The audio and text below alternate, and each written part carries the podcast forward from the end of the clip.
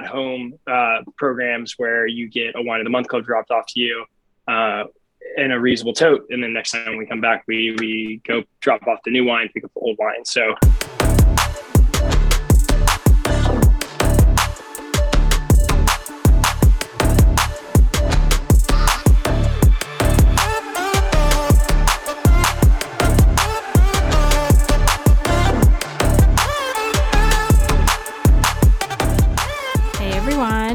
It's Dana Trimborn, host of the Big Dane podcast. The new season is in post production, so I'm super excited for that to kick off in the next week or so. In the meantime, I wanted to share this episode with you all that I recorded a little while back with a special guest. Hope you enjoy. Hey, friends, have you ever felt like you should be incentivized after you finish a wine bottle? What if I told you that exists? Stick around. I have a special guest joining me today, Zach Lawless, co founder and CEO at The Good Goods, where they focus on reuse programs for wine and spirits. Welcome, Zach. Thanks for having me on. I'm really excited to chat with you today. Yeah, of course. I'm excited to have you. Um, so, why don't we just start out with just telling the listeners a little bit about yourself and who you are, where you're from, and just, you know, a brief background on the Good Goods. Yeah, so I'll give you uh, kind of the overview and then and then run into kind of how we how we got here. But um, again, my name is Zach Lawless. I'm the CEO of Good Goods. At Good Goods, we are a bi-directional logistics platform platform where we combine deliveries and returns into a single exchange at the customer's front door. This allows us to slash the cost of reverse logistics while providing a convenient enough experience for customers to lead to a high rate of returns. Uh, we believe it is the key to unlocking the circular economy. And I can touch on that a little bit later. But um, yeah, it's been an interesting journey to, to get here. I, uh, started off actually on the on the finance side. I was uh, I was doing venture or private equity venture capital out of college, and in 2017, I was tasked with doing diligence on what would be the repercussion when China stopped accepting plastics. And so this was really the first time that I became aware of the scale of the waste crisis um, and the fact that a lot of the recycling programs and the different things that I believe were part of our kind of global infrastructure were really more of a, a gimmick, a marketing play in a, a, lot of ways. And in China, when they stopped accepting plastics, really brought that to everyone's attention. So in 2017, on the investment side, I was I became very enamored with investing in people who were doing uh, things early in the reuse space. what I found was that there was what I found was that there's no one in 2017 doing anything around reuse that was venture scale in any way. So uh, I actually decided to to jump in and, and, start my my first company. So I started a company called uh, called Fresh Bowl, where we provided right. yep. yeah, where we provided grab and go meals out of reusable containers Every one of those uh, reusable retainer containers can be returned to any one of our kiosks for credit towards the consumer's next purchase. Mm. And from this, I had my I had my eyes completely opened to all the challenges that that face somebody who wants to jump into to reusable packaging. Uh, we pretty much ran the gauntlet of issues from not being able to get packaging back to solving that to having truckloads full of packaging and nowhere to wash it. Um, so we've we've seen kind of all the different constraints within the circular economy. Um, but primarily for that business, we were focused on return rates because we were buying instead of buying a 50 cent clamshell, we were buying a dollar 50 mason jar to put everything in. So we needed to get high return rates in order to get our cost per use down to about the same as single use packaging. Um, and we were able to do that really effectively. So we started off at around like 10, 15% return rates in the first uh, 90 to 120 days of operation. And the oh, number, and the number one complaint rate that we uh, complaint that we had was having to return the packaging. So that was kind of a, uh, an eye-opening experience that it was going to be harder to get the packaging back than we thought. However, over the next uh, 12 to 18 months, we A/B tested across our 30 locations, messaging little things. Instead of being an $8 salad with a $2 deposit, we made it a $10 salad with a $2 reward. Just changing little pieces of the puzzle, uh, and we ended up moving that all the way up to an 85% return rate and the number two feature that customers liked about our product was the fact that uh, it was in a reusable packaging. So we completely flipped that narrative um, through understanding every piece of that consumer journey and and A/B testing to make it the most positive experience possible for consumers. And so we really thought that we'd solve for the circular economy, being that return rates were the, were the major issue. And uh, when COVID hit, a lot of our locations, which were based on on really high foot traffic location, um, we're no longer seeing high foot traffic. So we ended up licensing out that business uh, to some large food service operators. Uh, it's it's essentially a franchise business. Um, still operates today, but now what we've done is we've tried to move further into enabling other businesses to move into circular products. And so, over the last uh, about a year now, we've worked with over 60 brands to be able to move them into reusable packaging. So everyone from like your local grocery store over to uh, to large multinational uh, wine companies, uh, like you mentioned, and kind of everyone in the middle as well too. And what we've come to realize is that while we were focused on return rates, the real bottleneck here is logistics, and that's because logistics, uh, or because return rates are a function of convenience. Convenience is a function of logistics. And the reality is, is that there's no one out there right now that can provide a convenient enough logistics experience to enable to get the rate of returns that you need to enable the circular economy while doing it at a price that makes sense for the circular economy as well too because the equation for the circular economy is really really simple it's reusable packaging has to cost less than or equal that equal to single use packaging and right now when you talk about a package that gets delivered to your door usual usual primary and secondary packaging that goes into that is going to be around anywhere from eight to twelve dollars. But the reverse logistics to get that package back is going to be about eight to twelve dollars as well. So there's no right. no equation in which or no way in, in current 3PL system in which that equation works out. That threshold for where we believe where you can start to see mainstream adoption of reuse is when the reverse logistics cost costs about three to four dollars. And the only way to do that is not to create another trip to that consumer's house. Is to use the the efficiencies in that that original trip to the consumer's house to be able to pick up and drop off in the same in the same uh, same scope to be able to use the same efficiencies in the van. So our whole idea is about maximizing the efficiency in our current logistics operations by tying forward and reverse logistics together to hit those thresholds that we see for the, the circular economy. It's very smart. I mean you know when I think about that back and forth about, you know, receiving a package and then, you know, if you have to return it and then all the packaging that comes with that, like you think about all the holidays where you're trying to provide gifts to one another, receive gifts. And I can't imagine like what those numbers are like then as far as like how many returns go on. But, you know, it's bigger than that, like, you know, kind of like what Zach was just talking about and the expense that comes with it. And then also just like, the environment itself like it's not you know more emissions are going out like it's just not you know environmentally friendly. Um, and then zach as far as like um, the idea with um, the wine and so forth about you know having that as a reuse program maybe you could speak a little bit about that and how you know you came up maybe with that idea um, you know during your time yeah wine's a, a really interesting category for us and one that we've seen a lot of traction in and I think that's because wine has a few unique characteristics. When you're talking about our customer base and who uses our platform right now, it's people who currently need two-way logistics. So that's like any of your rental fashion companies. That's anyone who does like a zero waste grocery store, try at home models, um, and and uh, any of like your exchanges, your e-commerce exchanges, where like you needed a size six shoe and you ended up getting a size size five.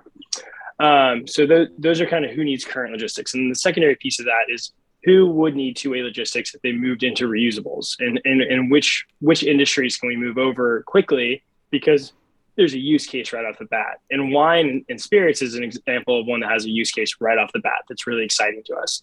That's because the packaging is already durable and reusable. We don't need to change anything about their current supply chain. We can start to get them back the bottles that they're using and get those reused right away. Um, the second piece is that uh, because those bottles are, are glass and um, a fairly high price point, uh, we can save them money the first time. We don't need to we don't need to have them pay for more expensive packaging and then and then save them money over the course of like a year or two as we get start to get packaging back. There's a use case right off the bat to to make money.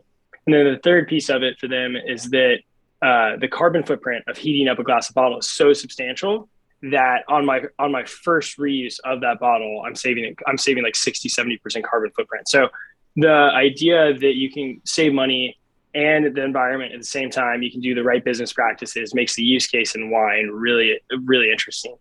And because of that, we've had a lot of early partners in the wine space. You mentioned our wine program. Uh, we've been testing out a number of things with our partners over the last year. And that ranges anywhere from in retailer applications where customers can bring it back, they get credit towards the retailer for their next purchase, um, all the way through at home uh, programs where you get a wine of the month club dropped off to you.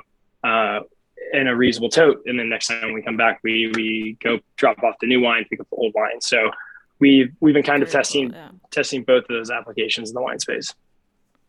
Yeah, I mean that's like the ultimate like win-win. I feel like because you know how many people drink wine, right? And then it's like I think we all. I mean I feel I think I think more about it now about, you know, recycling, reuse and all that jazz, but you know, in the moment you're just you just you want your next bottle of wine. You're not thinking that step in between that is really important and I think we just we kind of just take it for granted like well i can just go to the store and get like another bottle of wine. Like yes you can but you're not helping the environment. And you know you can see over the years like it's crazy that we haven't like thought of this before or like why didn't I think of this? Like it's something so simple that I think it blows my mind. And um I don't know, I think it's just like such a cool idea to really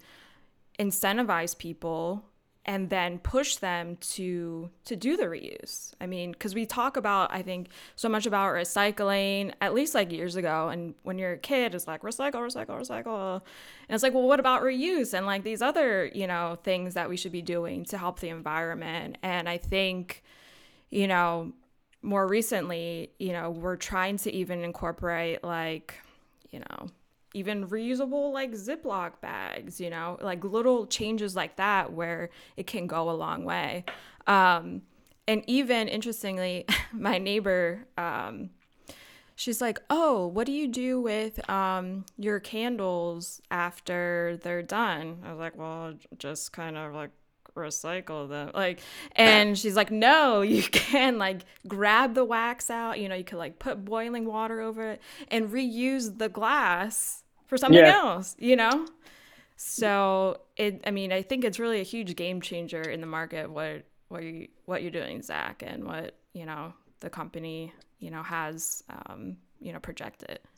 Yeah, I think that um when you say win-win, I think that's the only way that we start to accomplish our goals in, in the circular economy space. Because the reality is we all want to believe that people are going to do something because it's good for the environment. We all want to believe that even even even as myself as a consumer, right? Mm-hmm. I want to believe that I am going to go the extra mile to do everything, right?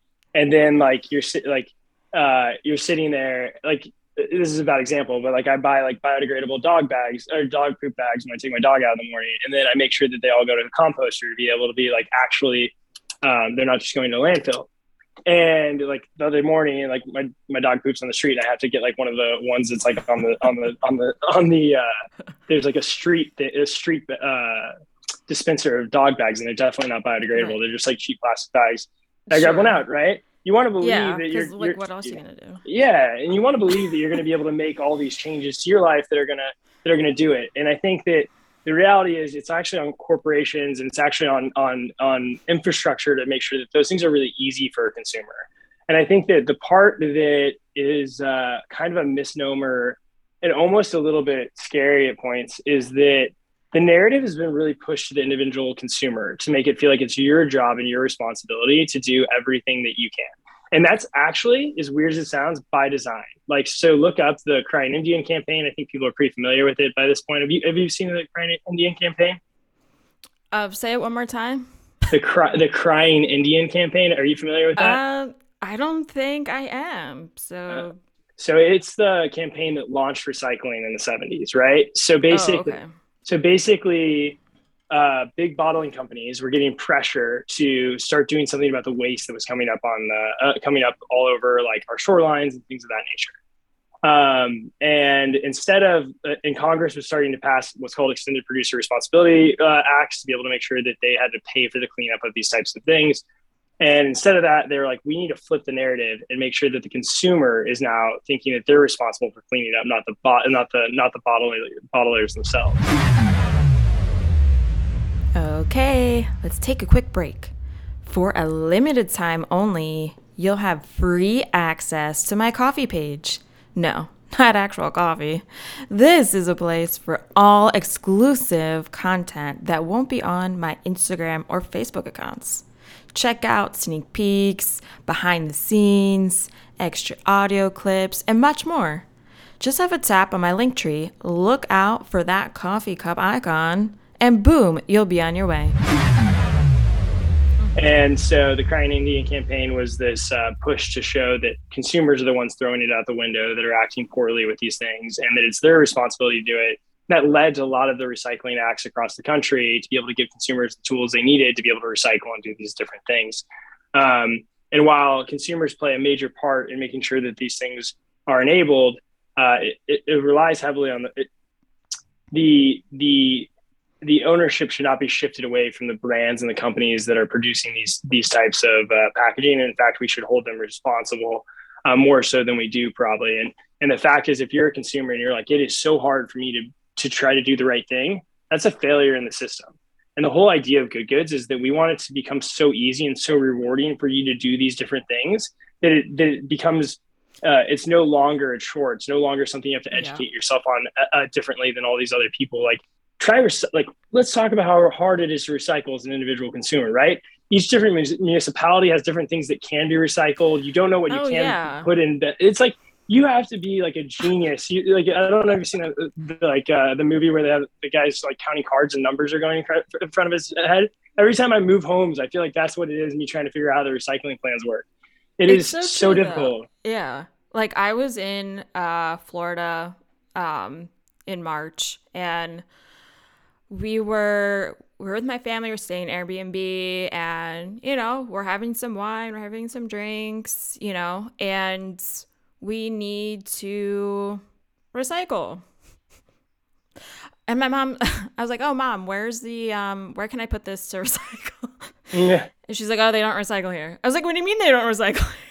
like this is this is the stuff that you know we're talking yeah. about like why isn't like every single state doing this like we should all be doing the same thing yeah. but it you know it makes it so hard when you know back to what you were saying zach like it's the system like that has to be correct at first in order for us to understand like this is how it should be. But also you know to your point too like it should feel easy in the sense that you know you're gonna be doing it um like second nature. Like you're not yeah. gonna have to be thinking about that. So it's just kind of crazy how it, it, it is it's crazy it's crazy how broken the system is uh in in in yeah you're right like some some cities allow recycling some cities don't allow recycling of glass and then like some allow it to be in the same waste stream as plastic something you have to, like uh, i'm actually visiting my family in kansas uh, right now. And Kansas has glass recycling, but you can't put it on your curb. You have to take it to like a special location for it. So you, okay. so you have a bin for recycling, you have a bin for glass, and there's no compost here. There's no compost program either. So that's all going in, in your in your trash.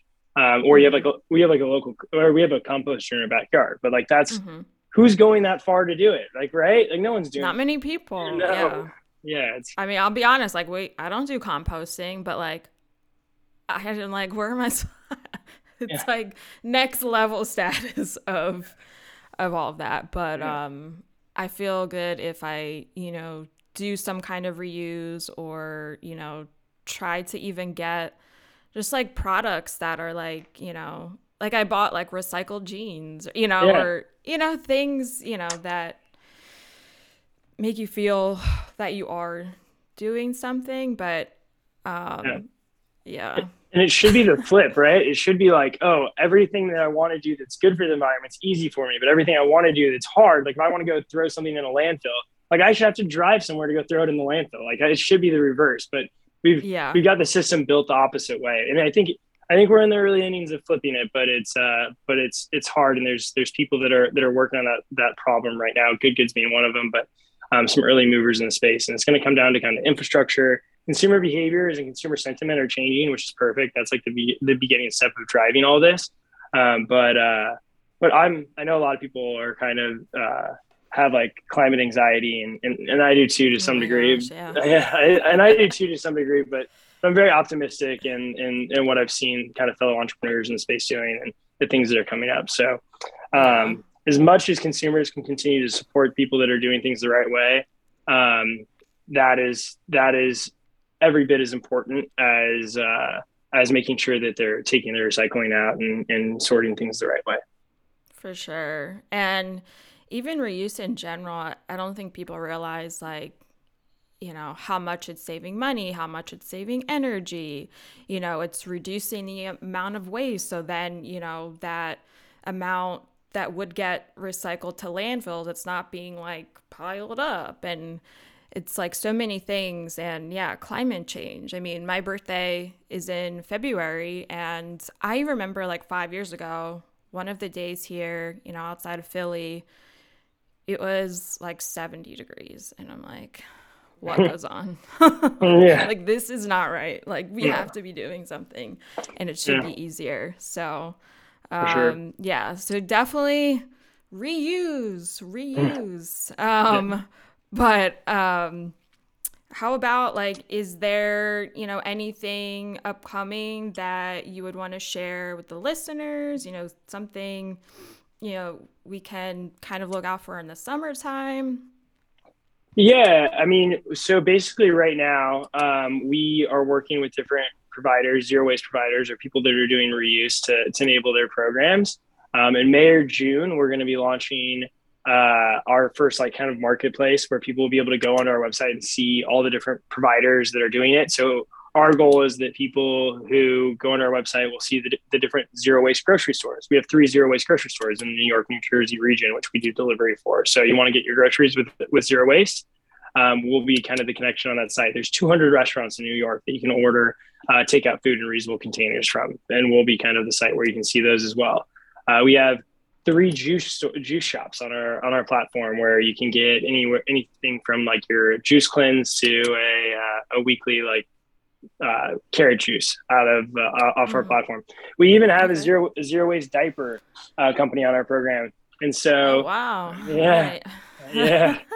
Uh, so the idea being that hopefully in, in May and June, customers will have a will be able to participate with us not only through working with uh, brands that are using us uh, kind of without knowing it, but they'll be able to take a more active stance where it says, hey, if you want to find who is using us, who is doing circular stuff, we'll kind of be that okay. that uh, that connection for them. Okay, and then yeah, I know you guys are in New York, New Jersey, but what about PA? Like anything on the horizon? Yeah, or... for for sure. I mean, our goal is to build our logistics network from like kind of a regional hub in the New York, New Jersey region, but that we'll be able to service Pennsylvania down to DC um, and kind of uh, everything in between. So uh, I don't I don't have an exact date of when we'll be in Pennsylvania, but I would say okay. that it's probably one of the the early markets that we'll be we'll be addressing outside of New York and New Jersey. So hopefully soon. Nice. Yeah, we're not that far away, so no, very well. easy. Exactly. Exactly. Oh my gosh. Um, well, that's very exciting news. Um, and then, as far as, you know, if someone wants to get in touch with you, connect with you, um, what would be the best way um, for people to do that? Yeah, the best way to connect with us is either through our website, uh, thegoodgoods.co, yeah, and then also our Instagram, thegoodgoods.co as well too. So, okay. um, yeah, either one of them are have all of our contact information, ways to get involved. Like I said, our website will soon have all the different people who are on our platform doing things in zero waste, uh, um, or using kind of our, our eco efficient uh, network for supply our supply chain network as well too. So uh, that will be coming here very shortly. That's amazing. Yeah. Wonderful. Well, thank you so much for joining me in the episode. Um, I had a great time having you on, and maybe can be back on in the future. Yeah, hopefully we'll have some big updates we can share in the future. But uh, but thanks for having thanks for having me on. It's been a it's been a fun fun podcast, and uh, yeah, excited to excited to uh, to build this. Hopefully, coming to Pennsylvania soon. Love it. All right. Thanks again. Thank you. See ya. All right, my friends, thanks for listening and be sure to listen to new episodes on your preferred platform. Stay up to date with my podcast by going to my Instagram or Facebook accounts at the Big Dane Podcast. Interested in being a guest? Just go to my link tree, tap on Be a Guest, and fill out the form. All right, catch you next week.